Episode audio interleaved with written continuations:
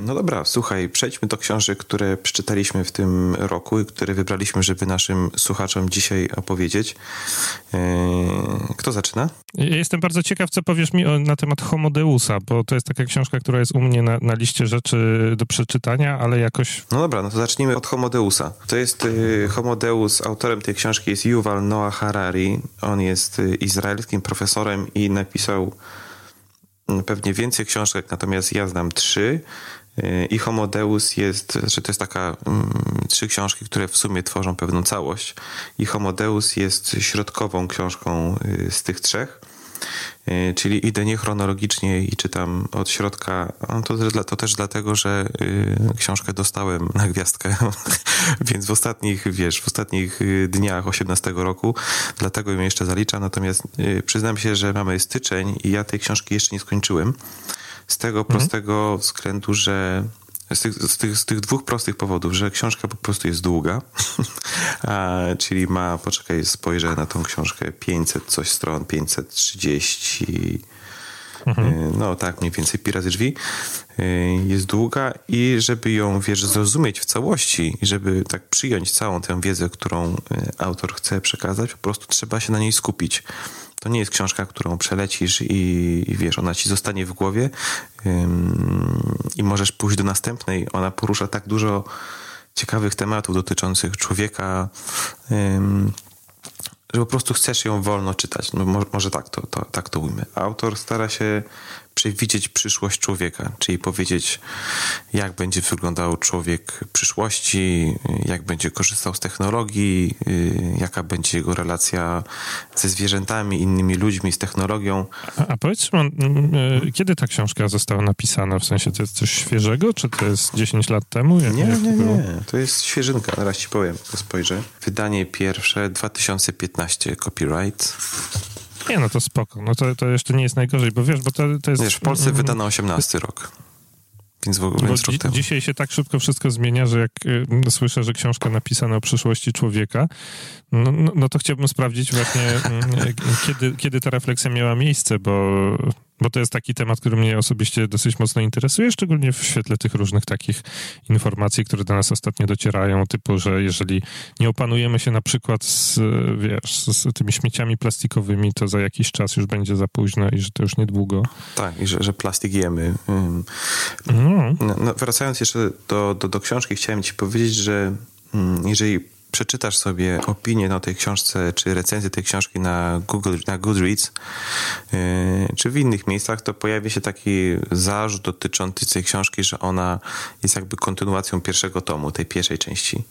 Yy, mhm. Trudno mi się do tego odnieść, to jest dość, dość, powszechna, jakiś dość, dość powszechny zarzut, bo nie czytałem pierwszej, yy, ale zakładam, że tak właśnie jest.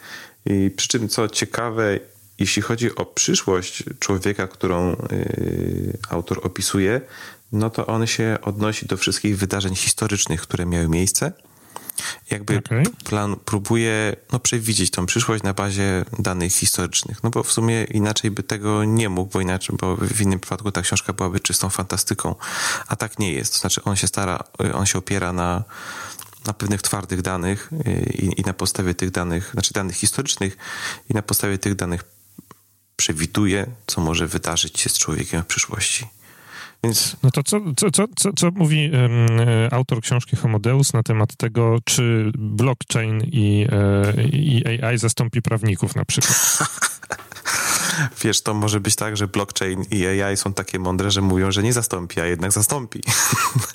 Oczywiście, że jak, jakbym był blockchainem, to tak bym zrobił, Jakbym nie? był AI, to też bym powiedział, że nie zastąpi. Nie, nie, nie bójcie się, drodzy prawnicy. Ja spokojnie, jestem zupełnie niegroźny, przecież pokochajcie mnie. Słuchaj, jestem w połowie i niestety tego tematu nie porusza. E, natomiast bardzo dużo czasu poświęcił relacji człowieka z religią, człowieka z ze zwierzętami i człowieka z, z przyrodą. Jakby y, mnie w głowie teraz najbardziej zostało porównanie do mm, znaczy może informacja o tym, że jesteśmy jedynym gatunkiem, czy mamy jedyny etap na Ziemi teraz, kiedy y, jeden gatunek, czy no tak, jeden gatunek jest, jest w stanie wprowadzić tak dużo zmian y, na Ziemi jako, jako w planecie. Znaczy zmian ekologicznych, zmian y, klimatycznych, relacji z innymi mieszkańcami tej planety. W historii naszej Ziemi, o której my wiemy, nie było takiego czasu, kiedy jeden gatunek miał wpływ na, tak bardzo miał wpływ na, na planetę. Chciałbym Ci serdecznie podziękować za wysłuchanie tego odcinka podcastu Poza Prawem. Jeżeli nas słuchasz na urządzeniu Apple, na iPhone albo na iPadzie, to bardzo Cię proszę w aplikacji podcasty mm, oceń nasz podcast albo w iTunesie, jeżeli na Macu nas słuchasz, to oceń nasz podcast, e, kliknij pięć gwiazdek, napisz jedno zdanie, dlaczego uważasz, że to jest dobry podcast. I, e, no i najlepiej podziel się wiedzą o tym, że ten podcast istnieje z kimś, kogo lubisz i kto twoim zdaniem mógłby skorzystać na tych treściach, które w podcaście poza prawem poruszamy. Jeżeli nie słuchasz nas na sprzęcie Apple, to też możesz zostawić recenzję naszego podcastu w aplikacji na przykład Google Podcasts oraz bardzo, bardzo gorąco zachęcamy do tego, żebyś również komuś, kogo lubisz, polecił nasz podcast. Jednej osobie wystarczy. Dzięki temu nasz podcast y, będzie słuchany przez coraz większą ilość ludzi i dzięki temu coraz szersze kręgi będzie zataczała wiedza, która w tym podcaście na pewno sobie gdzieś tam drzemie.